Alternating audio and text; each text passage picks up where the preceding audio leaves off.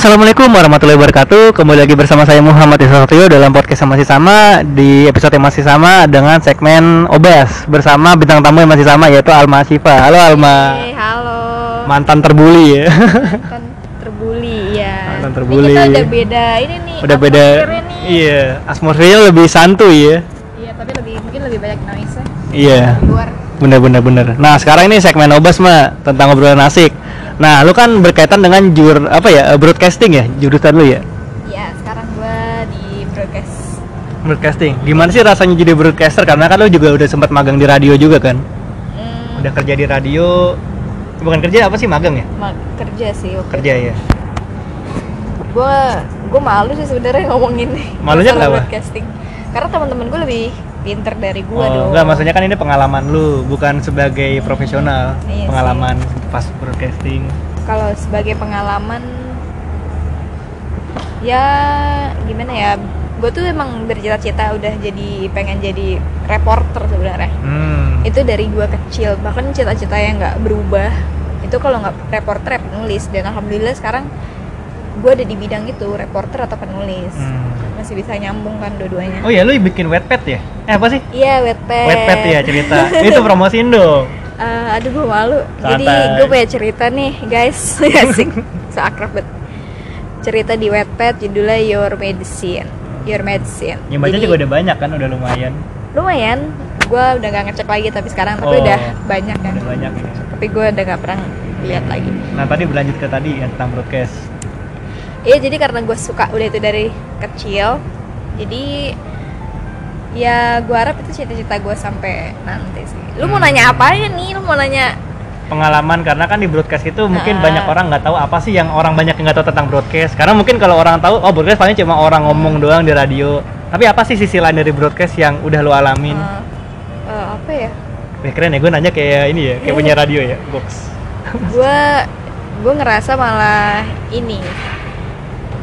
Berbeda banget sama orang yang kuliah di jurusan kayak lo ya kayak Hmm. sosiologi atau politik atau uh, sains terus kimia apa mungkin literasinya banyak dan banyak yang paham gitu. Kalau broadcasting tuh nggak semua orang paham. Kadang gue bilang broadcasting aja mereka nggak tahu broadcasting itu apa. Nah iya salah satunya gue nah broadcasting tuh bahasa Indonesianya itu penyiaran. Penyiaran.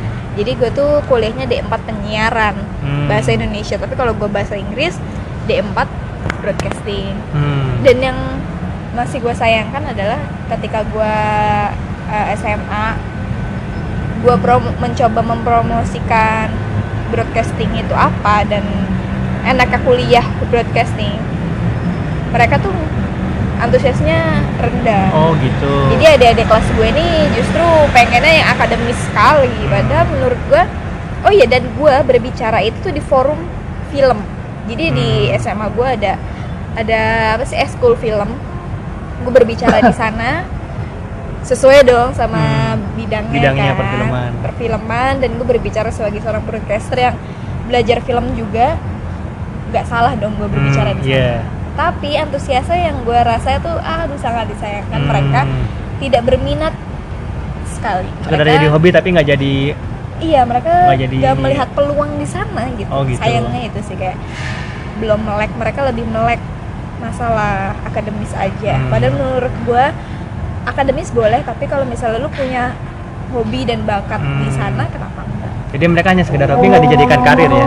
Ya nggak apa-apa. Kita sambil menikmati azan sambil ngobrol. Masih kedengeran kok masih kedengeran? Serius nih. Serius serius. Nah tadi kan eh, kayaknya lebih enak didengerin dulu gak sih azannya ya udah ayo kita dengerin sama-sama teman-teman. Dekat aja goblok.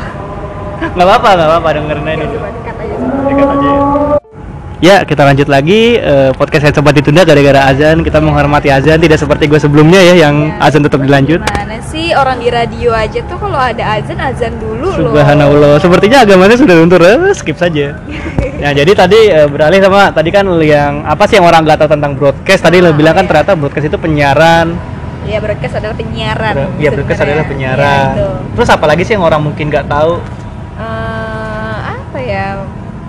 Aduh, kalau dari segi pekerjaan mungkin ya, dari Hmm. segi peluang kerjanya menurut gue industri ini cukup meyakinkan Hmm. karena kita punya tiga tempat Eh, itu yang baru ininya doang ya yang baru terlihat jelas tapi di sisanya pasti lebih banyak lagi Hmm. di TV di radio dan di PH Oh di PH ya. di PH tuh production house yang biasanya bikin film film kayak MD Pictures terus apa Cinemark Lu percaya nggak gue pernah syuting entong? Iya, lu udah pernah cerita. Pernah cerita kan? ya, ya, Anjir. entong ke pompong, ya gitulah. Gue juga di PH Iya, awalnya casting. kayak gitu-gitu tuh di PH. Jadi PH itu dia membuat ibaratnya tuh kalau eh, orang jualan kue basah pagi-pagi, Hmm. misalnya mak lo bikin bolu terus dititipin ke itu. Hmm. Jadi yang ngejual apa lu Orang ngejual lain. ke orang lain gitu. Jadi sales jatuhnya orang Nah, lain.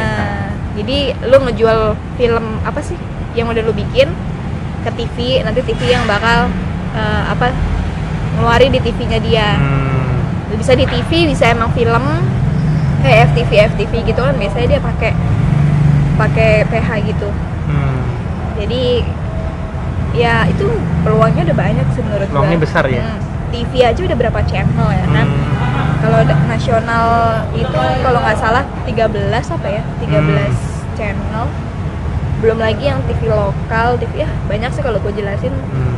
panjang banget cuman Jadi peluangnya masih banyak ya Iya, sebenarnya. radio juga banyak.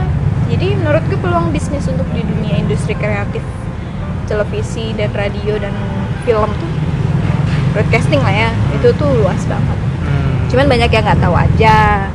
Karena kan Orang- kalau kita lulus SMA rata-rata pengennya ke hukum, ke kedokteran, Iya, pokoknya pengen. jurusan-jurusan mainstream yang mungkin emang peluangnya besar. Tahu, Cuma iya. ke- dia mereka nggak tahu kan ternyata broadcast Iya. itu punya peluang yang cukup besar juga.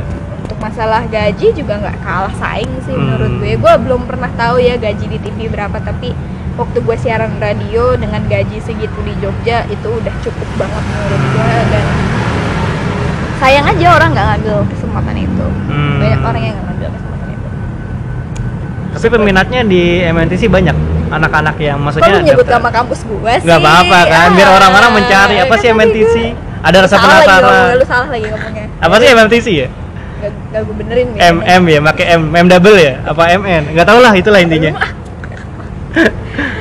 Iya. maksudnya peminatnya tuh sebenarnya besar nggak sih di kampus lu Sebenarnya udah banyak, banyak banget dan susah masuk kampus gue. hmm. Tapi kampus gue ini nggak jor-joran ngepromosiin kampusnya gitu loh. Makanya banyak yang nggak tahu gitu. Hmm. jadi banyak yang nggak tahu tapi kalau lu daftar ke sana belum tentu lu keterima. Paham nggak oh sih? paham paham. Karena- Se- proses selektifnya ketat ya? karena di sana tuh yang ke sana adalah orang-orang yang memang sudah punya passion di Hmm. broadcasting. Jadi udah selektif aja gitu kampus gue hmm. gitu. Jadi memang eh, banyak tapi mungkin nggak sebanyak UNJ Nggak sebanyak UI dong UI, UI gitu pasti banyak nggak sebanyak itu juga kampus Hmm. gue kecil kampus gue nggak terlalu gede jadi ya udahlah itu Hmm. apalagi Wih, gila gila gila tapi eh, lu kan emang cita-cita lu pengen masuk ke kampus lu Iya. itu apa lu punya cita-cita lain sebelum itu masuk ke kampus mana gue pengen masuk IPB ya sama lah kayak anak SMP SMA pada, Pada umumnya. umumnya. Pengen masuk IPB Hmm. tapi gue tetap komunikasi hmm, tetap yang Tetap berkaitan dengan berkaitan penyiaran dengan atau penyiaran. broadcasting gue pengen kerja di TV udah itu doang intinya itu Hmm. sampai sekarang belum Sampai ada belum ada pilihan Untuk lain berubah. sih gue pengen gue pengen jadi kayak lu sebenarnya kayak Apaan kayak belajar gue? hukum Oh. belajar politik gitu semenjak gue magang ya gitu. jadi gue pengen belajar lagi cuman untuk sekarang ya udah ini aja dulu dibenerin baru yang lain gitu lu ngiri kan gua pernah dikuncing Rocky Gerung kan? Iya anjir. Eh tau gak sih setelah tuh ya pernah satu mobil sama Rocky Gerung. Itu juga gara-gara kesalahan gua anjir. Gua nggak tahu jalan nggak bisa nyetir mobil. Ya mau nggak mau Rocky Gerung harus yang nyetir. Udah tahu dia tamu lu malah digoncengin tamu. Rocky Gerung lagi tamunya. Ya Gimana sih? Allah. Eh, terus lu nyuruh Mas Holid bawa motor lu. ya itu gue nyuruh itu gue nyuruh. Motor yang spionnya udah oglek-oglek. dan dia menikmati loh sampai tempat ini ya sampai apa MCR langsung pada ketawa-tawa pas lagi live ya Gue gak Allah ngebayangin Mas Holid bawa motor lu dan lu cuma asik-asikan diboncengin sama Rocky Gerung. Hmm. Eh tapi mak ini berkaitan lagi dengan broadcasting sebenarnya ada nggak sih orang-orang yang misalnya ngeremehin broadcasting pas lu denger secara verbal atau gimana? Eh, ngeremehin sih Kayak ah ngapain sih broadcasting pas lu pas lu kasih tahu ini jurusan gue broadcasting. enggak gue malah selama ini Hmm. lebih sering bertemu sama orang yang nggak paham Oh. dan sama orang yang wih keren Oh gitu. Iya iya. iya. gitu kalau meremehkan sih gue nggak tahu ya kalau meremehkan kalau di kampus Jogja mungkin lebih seringnya gini kuliah di mana MMTC sih kayak oh tapi kalau kuliah di mana UGM ya Wih, Oh, seneng iya, iya, iya. gitu kalau kuliah di mana di MMTC itu kayak Masih loading dulu ya. Dia mikir MMTC apaan? gimana nggak ada yang tahu gitu paling Hmm. gitu doang sih apa Responnya. uh, uh, yang apa sih sedikit mere- merendahkan karena UGM tuh bagus banget ya kan Hmm. jadi itu sih tapi sisanya gue nggak peduli juga sih Hmm. gitu tapi kalau gue boleh curhat nih ya kalau misalnya gue kuliah di kampus yang memang sudah terkonsentrasi di broadcasting akan lebih susah bersaingnya sama Hmm. teman-teman ibaratnya mungkin itu juga yang dialamin sama teman-teman di politeknik ya yang memang udah menjurus ke sana. Terus semua teman-temannya pasti bakatnya passionnya sama dong sama Hmm. kayak kita gitu. Gue yang gue suka nulis nih. Gue dulu suka banget nulis. Gue bisa bikin novel eh gue nulis novel maksudnya di Wattpad meskipun cuma di Wattpad. Pokoknya gue tuh suka banget nulis dari kecil gue suka nulis. Tapi begitu masuk kuliah hilang dong passion gue Oh. karena teman-teman gue yang lebih bisa nulis tuh banyak banyak banget yang bisa nulis dan keba apa keahlian menulis itu bakal jadi biasa aja Hmm. dan temen lu tuh bahkan ada yang bisa menulis bisa fotografi Hmm. bisa videografi Jadi bisa editing. gitu ya. gue cuma bisa apa nulis udah Hmm. jadi gue lebih ke nggak percaya diri sih sekolah di situ sekarang karena temen gue lebih bisa lebih pintar makanya gue tadi awal waktu lu ngomongin broadcasting gue sebenarnya ragu karena apa ya karena gue ngerasa teman-teman gue lebih pintar dari gue dari Hmm. dari apa pengalaman mereka dari passion mereka sendiri mungkin lebih kuat mereka Nggak, Jadi gua gua karena diri mereka fokus ke karir sebenarnya. Pas dia menginjakan kaki di kuliah, dia udah fokus ke Hmm. karir. Gue pengen jadi ini, makanya gue fokus. mereka Mungkin tuh ada beberapa yang pengalamannya lebih banyak dari gue yang udah siaran 2 tahun. Hmm. Yang udah gue cuma berapa bulan doang kan dan ada yang udah ikut event sana sini Hmm. udah punya pekerjaan di PH apa uh, banyak yang kayak gitu jadi bukan hal yang istimewa lagi lu bisa nulis dan lu bisa videografi di sana Hmm. beda cerita kalau gue dengan bakat gue kayak gini dan gue kuliah di UNJ Hmm. mungkin gue bisa dilihat sama orang karena ih Alma ini dia jago nih nulis Iya. Minta tolong dia aja nih, nih gitu. Nah kalau gue di kampus gue yang sekarang banyak yang bisa kayak gitu tuh banyak nggak gue doang. Gitu jadi tantangannya lebih ke lu bisa bertahan apa enggak sih? Hmm. gitu aja sih. Kompetisi sama teman-teman lu kompetisinya lumayan tuh lebih lebih lebih, lebih nih karena kalau lu di kuliahan yang eh, masih global gitu yang masih mungkin banyak Apa global Harvard? yang maksudnya yang lebih luas gitu Hmm. belum menjurus kayak gue yang udah bener-bener TV radio doang karena Hmm. memang pelajaran gue pun TV dan radio doang itu tuh persaingannya memang ketat banget kayak Hmm. eh, apa passion kita tuh udah kelihatan sih ini jago di sini sini jago di sini udah gitu Hmm. jadi ya nggak ada yang spesial lah biasa Tapi lu tetap menikmati kan selama lu. Oh, kalau gue menikmati karena itu Menikmati memang gue nggak ketemu matematika Wah, itu gitu. salah satunya kenapa gue sosiologi juga. jadi gue sangat menikmati sih kuliah di sana tapi kan gue menganggap kuliah bukan kompetisi ya jadi udah Kuliah menikmati passion jadinya. ya. iya kalau gue ngam, gua ngambil dari si sudut pandang itu gue nyaman tapi kalau gue kadang ya namanya orang kan suka iri Hmm, suka apa gue ngeliat ya. suka ngeliat jahat bener kesannya suka ngeliat temen gue ih udah menang lomba ini menang kompetisi ini apa pasti ada dong rasa pengen Hmm. menyaingi. Tapi kan ya gue sadar diri lah gue siapa gitu. Hmm. jadi kadang percaya diri gue hilang. Hmm. gitu sih. Berarti lu emang cita-cita reporter ya sebenarnya. iya cuman gue nggak nggak pede.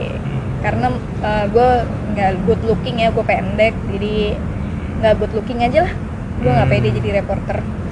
Hmm, tapi gue bisa di radio. Jadi meskipun nggak jadi reporter gue berharap gue bisa jadi penyiar radio Oh, berarti lu udah mendapatkan satu skill baru ya setelah saat lu masuk kuliah itu ya. khususnya di radio karena kan awalnya ke reporter kan pas lu Hmm. SMA beranjak ke kuliah Iya. Ya itu sih. Gua ya yang apa ya? Kan radio tidak perlu wajah gitu iya kan. karena lihatnya cuma suara doang Suara kan? doang. suara yang didengarkan Iya. Selain itu radio lebih asik sih menurut gue. Hmm. gue lebih suka radio. lu magang ber- berapa lama di radio mak Gue kerja. Oh ya kerja. Kerja berapa lama di radio? Cuma enam bulan, bentar. Tapi gue waktu itu ikut eh, UKM kampus tahun setahun ya. tahun siaran. Siaran terus apa setahun. selama enam bulan lu apa penyiaran di radio itu apa sih yang lu dapetin mak? Apalagi kan lu udah menjurus ke broadcast yang udah ilmu pasti ya ilmu terapan. Ya gue bisa meng apa ya? Apa ya di sana tuh banyak banget pelajarannya yang jelas gue nambah relasi itu hmm.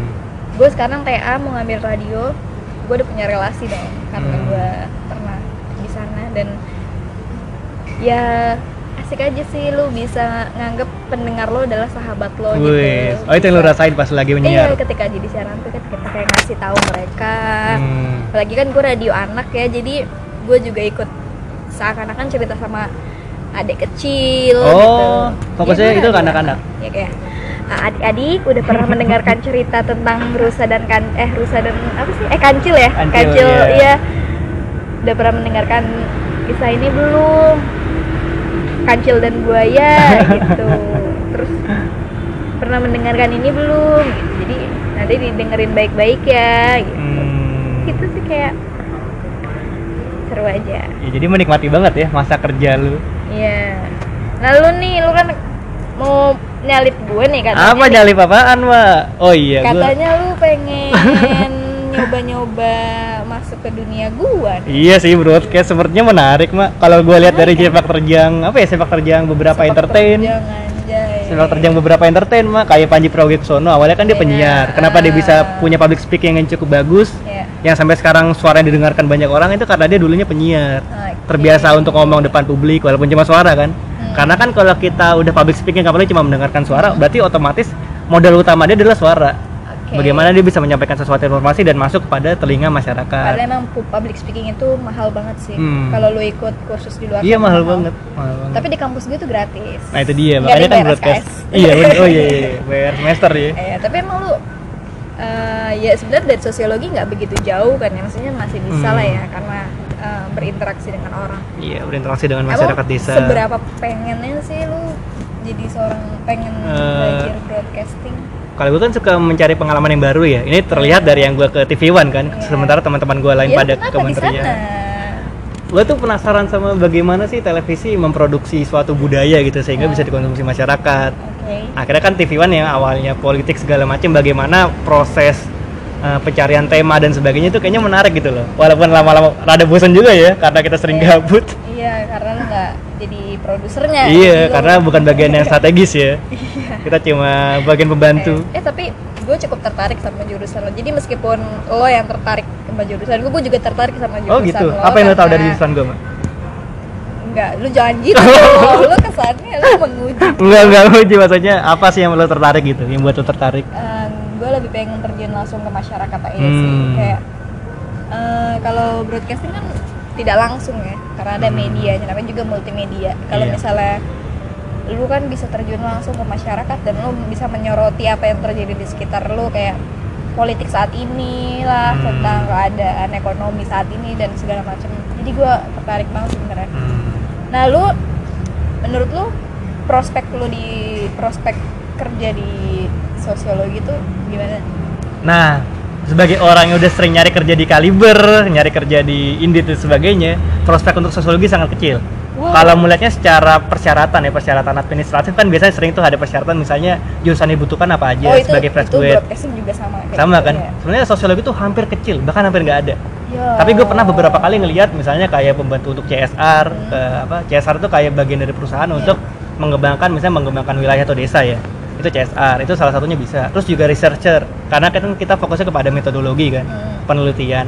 Jadi ada sih beberapa perusahaan yang udah sadar apa sih sosiologi. Cuma kalau beberapa perusahaan umum misalnya dia bahkan sampai nanya sosiologi itu sama sosiologi bedanya apa. Oh, Bahkan sampai terasingkan iya, kayak iya. gitu. Karena emang sosiologi kan ilmu yang abstrak ya. Eh, irisannya banyak. Ada politik yang lu bilang tadi Iya. ekonomi. Luas kan ya, luas banget. luas banget kan. makanya masih abstrak. Bagaimana cara lu mengemas keluasan itu menjadi satu yang rinci? Tapi itu lu ada penjurusan lagi nggak sih? Kayak Hmm. misalnya lu mau ngambil konsentrasi ke misalnya politik aja kah? Sosiologi politik atau sosiologi masyarakat gitu? Bisa sih sebenarnya. Cuma nggak di apa ya eh, jurusan gue itu nggak haruskan kita harus ada jurusannya. Maksudnya nggak ada penjurusan lebih dalam. Ya udah lu cari sendiri aja selama lu udah tahu konsep dasarnya udah lu terapin ke yang lain Kayak jadi dilepas gitu, Mbak? masih masih ini banget ya kayak kalau lu ngelamar kerja sebenarnya bisa kali ya di perusahaan-perusahaan bisa gitu. beberapa teman gue emang ada yang dia di kementerian di perusahaan Iya. cuma lagi-lagi itu kan dia punya pengalaman lain ya dari apa yang ada yang apa yang belajar dari akademik ya misalnya kayak tadi yang gue bilang ada yang magang lah ada yang oh magang kalau itu mah jelas kayaknya itu Iya. semua jurusan kalau lu Relasi. ada nggak ada relasi dan nggak ada apa sih Hmm. tambahan-tambahan kayak gitu susah Iya. sih Cuma ada cuma ada satu jurusan yang tanpa relasi pun tanpa lu magang pun lu sebenarnya bisa. apa tuh Hukum. oh, iya. Sumpah hukum tuh sangat dibutuhkan di berbagai perusahaan. iya Karena kan perusahaan misalnya perusahaan yang mengandalkan profit aja ya. kayaknya dokter juga deh Iya dokter juga dokter. Cuma dokter mahal. emang hukum Jurusan- mahal ya Hukum biasa. oh biasa aja Bagi sosial mahal tapi bagi humani eh bagi orang-orang sains apaan sih hukum segitu doang? Oh, Gua dong dokter berapa tapi lu modalnya? kenapa nggak nggak Gak dapet, anjing, gak dapet, sama. gak dapet cuk, gak dapet cuk. Eh, sorry nih gue Gak slow slow. Gue hukum gak dapet, kriminologi gak dapet. Awalnya gue oh kriminologi. ya nih oke nih hukum kriminolog sama sosiolog lebih menarik mana Sekarang sosiolog. Karena Why? dulu kriminologi kan gue fokusnya pengen ke SIPSS. Kalau yang belum tahu nih pendengar atau Alma belum tahu SIPSS adalah juga apa eh, pendaftaran polisi dengan jalur S1. Oh, Jadi kan oke. polisi itu ada yang dari eh, Akpol, ada yang dari Bintara dan sebagainya. Tapi ada juga yang SIPSS di mana S1 boleh Oh mendaftar. jadi lu pengen jadi polisi? Awalnya, tapi setelah gue masuk sosiologi dan mengikuti aksi dan sebagainya melihat pencitraan polisi di jurusan gue tuh Iya, jadi yang lagi buruk-buruk. sekarang lagi buruk Iya. ya. Jadi jadi gitu. Jadi sekarang gue bersyukur udah dapat sosiologi sih sebenarnya. terus kalau hukum Hukum tertarik sih kan gue. kayak hukum luas juga nggak sih? Luas banget. Kayak hukum tentang perdagangan, hukum tentang sosial dan sebagainya banyak banget. Kayak perdata juga beda lagi. Perdata itu kasus yang personal. Misalnya gue, eh, misalnya gue ngambil tanah lu, terus lu nggak terima karena gue nggak punya surat-surat resmi, itu bisa perdata. Jadi yang nggak berkaitan dengan banyak orang. Kalau Oke, kalau pidana. itu yang secara umum, misalnya melakukan pembunuhan, Tapi itu pembakaran. beda lagi apa? Maksudnya kayak satu konsen beda konsentrasi. Fokusnya beda lagi. itu Beda biasanya lagi. ngambilnya di S2 sih. Setahu gue ya. Ini maaf nih kalau ada anak hukum yang merasa gue salah. Oke, gue nggak akan nanya itu. gue akan nanya sosiologi. gue takut, gue takut. Oke. Jadi seru banget sosiologi menurut lo sekarang. Tergantung orang menyikapi. Kalau orang antusias seru. Tapi kalau orang merasa ah sosiologi nggak ada kerjanya, kalau emang apa prospeknya dia cuma pengen kerja susah. Dan mereka nggak dapat bakal nggak dapat kepuasan dari sosiologi. Hmm. Tapi kalau emang prospeknya pengen belajar, itu seru. Karena melihat realitas sosial yang terjadi saat ini, fenomena sosial, apa fenomena politik, fenomena ekonomi, itu bisa dibahas di sosiologi. Tapi kayak lo lebih tertarik sama politik ya. Iya. Kenapa tuh? Gimana ya? Dulu ini jujur dijujur ya dari SMA tuh gue bener-bener apolitis, Mbak. Apa sih politik bodo Nah, amat, nggak peduli. Iya. masuk TV One kayak gitu. Oh, lo baru tertarik pas dia masuk TV One. Iya. Gue pas SMA tuh bahkan teman gue ada yang nyampe politik nyampe sekarang. Itu sering ngomongin politik pas SMA dan gue bener-bener kayak rebel banget. Apa sih? Udahlah nggak usah ngomongin politik Iya. dulu lah. Kita masih mau nongkrong-nongkrong asik aja. Cuma nggak tahu kenapa pas kuliah tuh ada euforia yang ke bawah gara-gara teman gue juga kali ya. Iya. karena ikut taksi dan sebagainya gue jadi kepo. Apaan sih politik harus belajar apa sih? Cuma lama-lama gue mendalami yo akhirnya seru juga. Karena kan politik politik itu bukan hanya urusan elit ya. Karena itu politik berkenaan sama kita. Contoh analogi analogi rasionalnya misalnya kita misalnya kemarin apolitis masalah politik ya Iya. masalah pilpres kemarin. Cuma sekarang kan pilpres itu udah udah selesai dan udah kepilih kan si Pak Jokowi kan. Nah ketika Pak Jokowi menarik menteri-menteri akhirnya kan ada menteri komunikasi apa menteri Kemenkominfo dan sebagainya. Itu berpengaruh kepada kebijakannya kan. Kebijakan Kebijakannya, kebijakannya itu akhirnya berpengaruh kepada masyarakat yang misalnya apa pemblokiran Indo XX1 Iya. yang sebenarnya kita rasakan dan kita keluh. Cuma kita nggak tahu ternyata itu ada proses politik di situ. Iya, ada proses kebijakan yang Terus diambil. Iya. Netflix nah makanya maksudnya ketika kita acuh eh bukan bukan acuh acuh itu peduli ketika kita tidak acuh kepada politik kita juga eh, mengiyakan bahwa bakal ada kebijakan yang absurd gitu Iya. gue nggak mau hal-hal kayak gitu terjadi jadinya Oh, harus ada ini harus ada si pemegang kuasa masyarakat nih untuk menarik kebijakan yang aneh-aneh Oke, jadi memang harus pemerintah tuh harus diawasin nggak sih Harus, sama warga harus. sama masyarakatnya Hmm. itu sendiri. harus Tapi yang gue sayangkan ya, gue sangat menyayangkan sekali setelah gue tahu lu dan kampus lu yang dan mungkin mayoritas kampus negeri di Jakarta tuh sudah sangat melek soal politik dan soal politik kampus aja deh di kampus Hmm. mereka sendiri mereka berani speak up ketika ada dosen yang begini-begini mereka berani speak up tapi kalau di kampus gua gua rasa tuh kayak belum ada jiwa-jiwa untuk Hmm. menjadi pemberaninya Hmm. gitu loh gue sangat menyayangkan itu sih karena ketika bukan kampus guanya aja deh. Ya gue nggak usah ngomongin kampus ya gue ngomongin temen-temen gue aja. Itu kadang kalau gue ajak ngomong politik mereka nggak ngerti. Oh, kayak re- kayak reject gitu ya, kayak gitu. em, misalnya gue ngomongin masalah revitalisasi ya Anis Wah, ya berat itu, sekali. itu nggak ada yang paham ya Hmm. kan? Ngomongin masalah Andre Rosiade yang kemarin. Oh, yang gerebek PSK yang ya. dapat PSK mungkin nggak ada yang paham itu kenapa bisa terjadi seperti itu? Bisa digerebek segala macam mereka nggak tahu. Masalah eh, apalagi ya politik politik yang kayak gitu-gitu mereka nggak. Hmm. mereka kurang paham gitu. Padahal menurut gue ya kayak tadi lu bilang pol- sama apa? Pemerintah tuh butuh di Awasi. diawasi oleh masyarakat itu sendiri. Dan melek politik itu banyak manfaatnya karena lu lebih update tentang kehidupan sih. Hmm. Gitu gue sayang sangat menyayang, menyayangkan aja mungkin karena kampus gue orang-orangnya slow jadi orang-orangnya kreatif dan Sebenarnya yang gue pandang dari kampus lu bukan slow sih, dia fokus ke profesi. iya memang Mungkin profesinya kan gak profession. berkenaan dengan politik ya, walaupun dia nggak sadar ternyata sebenarnya berkenaan juga. Hmm. Cuma dia nggak sadar bahwa itu berkenaan dengan politik. oh mungkin karena temen gue dikit ya jadi gue Wah, tahu ya temen lu dikit. temen gue yang lain mungkin paham cuman mereka Hmm. diem aja Oh. tapi sebenarnya ada eh, misalnya ada masalah di kampus gue beberapa teman-teman gue tuh mencoba untuk speak up tuh ada Hmm. ada satu akun di kampus gue yang mencoba speak up tentang kampus gitu tapi mungkin sebagian lagi memilih untuk apolitis. Nggak, ah, nggak mau terlibat. masalah kampus dosen ini misalnya ya udah sekedar gitu aja Hmm. mungkin kalau di kampus lain bisa demo gede bisa bakar ban bisa ini ya spanduk apalah Hmm. ini tulisan turunkan dosen ini apa Hmm. kalau di kampus gue nggak ada kayak gitu Hmm. sejauh ini aman-aman aja ya enak sih kelihatannya kayak adem ayem aja tapi gue gak enak sih ketika lu ngomongin apalagi waktu lu ngomongin sama Faisal soal demo-demo kampus Oh, oh iya iya. lu iya, yang paham, kemarin paham. demo Oh iya, gue jadi kangen Faisal. iya lu Gue lupa nggak pernah kan kontak-kontakan anjir. Iya iya. Eh, halo Faisal Halo Faisal. Mungkin dia bakal mendengarkan sih dia Iya, follow gue. ya dia kan orangnya sangat melek politik ya dan Ya, dia dari udah- teknik elektro loh. dan dia orang teknik Elektro. elektro dan dia bisa melek politik dia senang ikut demo dan segala macam kalian ngomongin demo berdua dan gue merasa seperti orang asing Oh gitu. karena gue nggak tahu demo Oh, apa Gue nggak sadar.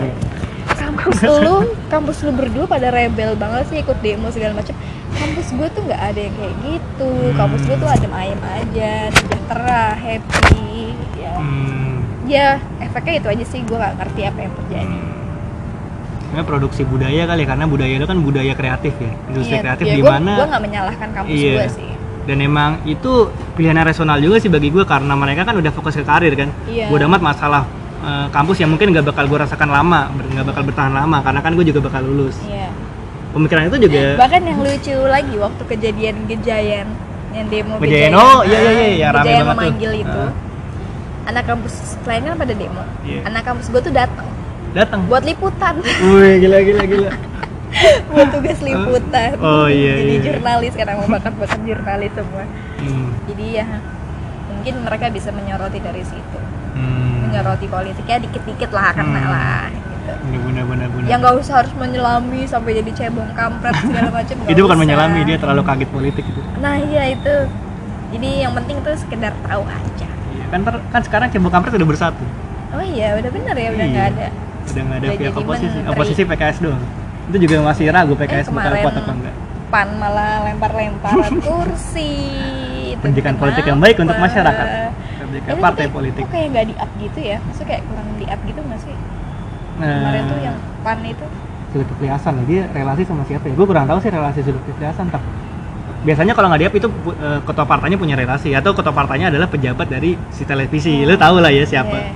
Soalnya kan di hari kejadian itu viral si pan ini, gua kan nonton TV ya. Hmm. gue tungguin itu nggak ada gue tungguin di TV-TV berita itu paling banyak berita apa corona iya kebanyakan Corona, ya. corona itu tuh nggak ada maksudnya kayak gue Hmm. tungguin apa mungkin ada setelahnya tapi gue nggak tahu yang jelas pas gue nungguin itu nggak Hmm. ada sekarang untungnya media bukan cuma televisi ya nah gue tahu itu dari gue baca Kompas dan gue baca Tirto dan segala macam dan itu ada gitu Hmm. tapi di TV gue belum lihat itu sih makanya gue ini nggak di apa gimana sih kasus ini gitu. Hmm. eh tapi ini ya gua mau beralih ke jurnalisme ya mak Iya. kira-kira yang menurut lu nih berita yang paling kredibel yang mungkin masih bisa lu percaya sampai sekarang apa mak berita-berita nasional berita arus utama yang masih lu percaya sampai sekarang. Tadi kan ada Tirto ada Kompas dan sebagainya. oh medianya. Medianya. Kalau media sih apa ya? Gue bingung juga soalnya menurut gue tahu dari lo katanya nggak semua media itu bakalan apa sih netral kan? Maaf ya orang-orang media. Ya gue nggak tahu sih. Gue sampai sekarang belum nemuin Hmm. berita yang benar-benar valid 100% Hmm. Gue bisa mempercayai dia tapi jurusan lu bersinggungan sama jurnalisme gak sih kalau gue nggak oh gue prodi kan prodinya gue ini bukan ke situ lebih ke TV Hmm. lebih ke program hiburan kayak Facebooker oh kayak pop culture gitu ya budaya-budaya Iya, pop ya Kalau misalnya jurnalis tuh ada beda lagi. Makanya gue kurang kurang paham sih kalau ngomongin soal portal berita yang terpercaya yang mana. Hmm. Tapi karena gue magangnya di TV One ya. Ya tapi bagusnya lu udah magang di TV One ya. Jadi, ada Jadi oh situs kalau kata Pak ini kan, eh kata Pak Dedi kan ngambil ngambil beritanya di Yang kredibel, yang kredibel. ya kan? Jadi Jangan kangen. percaya situs ini. Hmm. Ambilnya di sini aja. Jadi saya tahu gitu. Iya, sekarang. ada beberapa media yang percaya ada yang tidak ya. Iya, meskipun saya pribadi sendiri belum untuk percaya sih. Hmm. Karena kadang ada berita yang aneh. Aneh itu kayak beritanya apa yang disorotin apa Oh iya benar-benar. gitu. Contohnya Kayak- apa, Mak? Kayak bisa Yang sekarang deh, ada nih contohnya. Yang sekarang, cuma gue nggak mau nyebut. Coba tebak. apa? Coba tebak. Eh, apa? Lucin Luna. Iya. Richard Luna kan kasusnya narkoba, cuma malah Iya. dikaitkan dengan Itu. transgender dia. Iya, makanya gue tadi mau ngomong itu. Iya. Kayak eh karena itu yang terkenal dari si Hmm. Cinta ini. Jadi kadang tuh ada berita yang kalau misalnya apa film Parasite itu ada di Oh. Indonesia tuh nggak sih yang Iya, iya, iya. i- em, menang piala Oscar inilah firasat Menggunakan firasat sebagai bahan Iya. gitu. firasat sebelum memenangkan. Hmm. ya, ya, kayak gitu-gitu lah yang berita-berita yang aneh-aneh ya ada yang mencari view juga Hmm. mencari mencari klik Hmm. clickbait Eh, ada lagi nih Mak, yang pengen ngomongin sama lu, Mak. Ya dulu pernah kita ngomongin, cuma mungkin lu lupa kita pernah ngomongin nih. Soal KPI.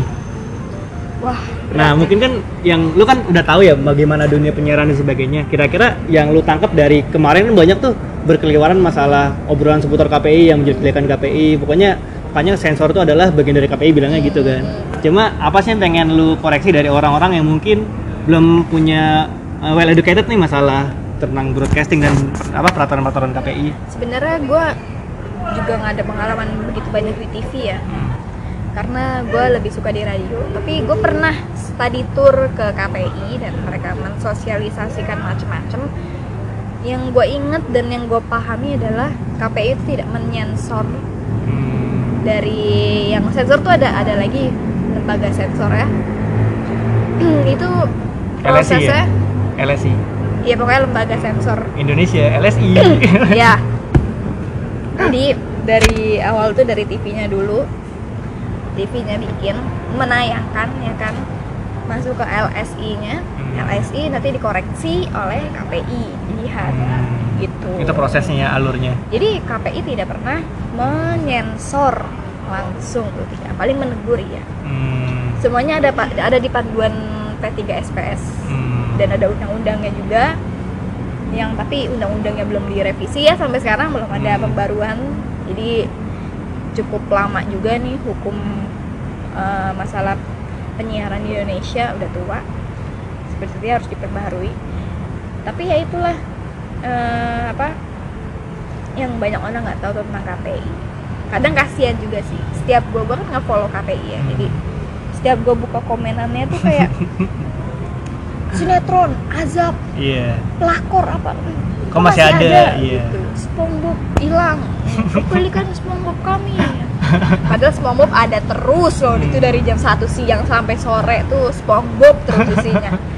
Emang orangnya aja nggak pernah nonton TV ya kan? Jadi menyalah-nyalahkan kafe jadi oh iya satu lagi. Kalau kalian nggak suka sama sinetron gak usah ditonton udah. Hmm. jangan ditonton. Gak usah pindah channel aja. Karena itu yang bikin ratingnya naik. Iya kalau sih, lu bener-bener. tonton ya kan? Kalau ratingnya naik ya nggak bakal berhenti itu produksi sinetron. Jadi dan ingat lagi ya nonton TV kan gak lu doang. Hmm. mak lo bapak lo ade lo pembantu lo. Hmm. lo pergi TV ada yang nyalain nonton iya kan? Kalau kucing nonton gimana? iya kucing lo suka lah apa. Jadi jangan salahin TV-nya jangan ya Jangan karena- menaikkan traffic ya kalau nggak suka. karena TV itu nggak bisa disaring Hmm.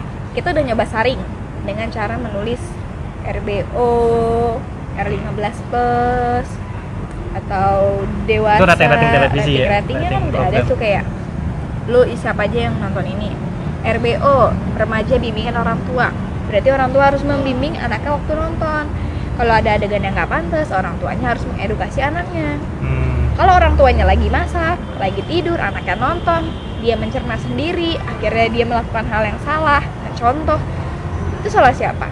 Hmm. Kan kita udah ngasih tahu RBO, Iya. ya kan? Kita udah ngasih tahu. Ada himbauannya ya. Udah ngasih tahu, Hmm. tapi orang tuanya ke mana? Hmm. Kan karena semua itu berasal dari keluarga dulu dong, ya kan? Jadi, udahlah, jangan salah-salahin mulu kasihan. Iya. Tapi emang kadang suka aneh-aneh aja sih. Ya namanya juga ini apa untuk memberikan apa ya tayangan yang sehat. Ya aneh-aneh lah sebenarnya banyak sih dunia televisi yang aneh-aneh yang gua nggak bisa cerita di sini. Jadi Hmm. gua gua wajarin banget sih. rahasia kayak- dapur ya, rahasia dapur televisi. Ya kayak TVRI Helmi Yahya dikeluarin ya kan Hmm. dari TVRI. Terus apalagi apalagi banyak.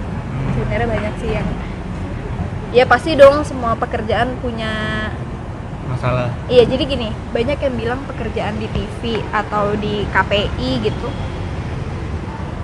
apa kayak nggak ada apa resikonya banyak gitu kan kayak nggak di- dibenci orang lah atau apa gitu tapi menurut gua setiap pekerjaan itu punya resiko masing-masing ya nggak?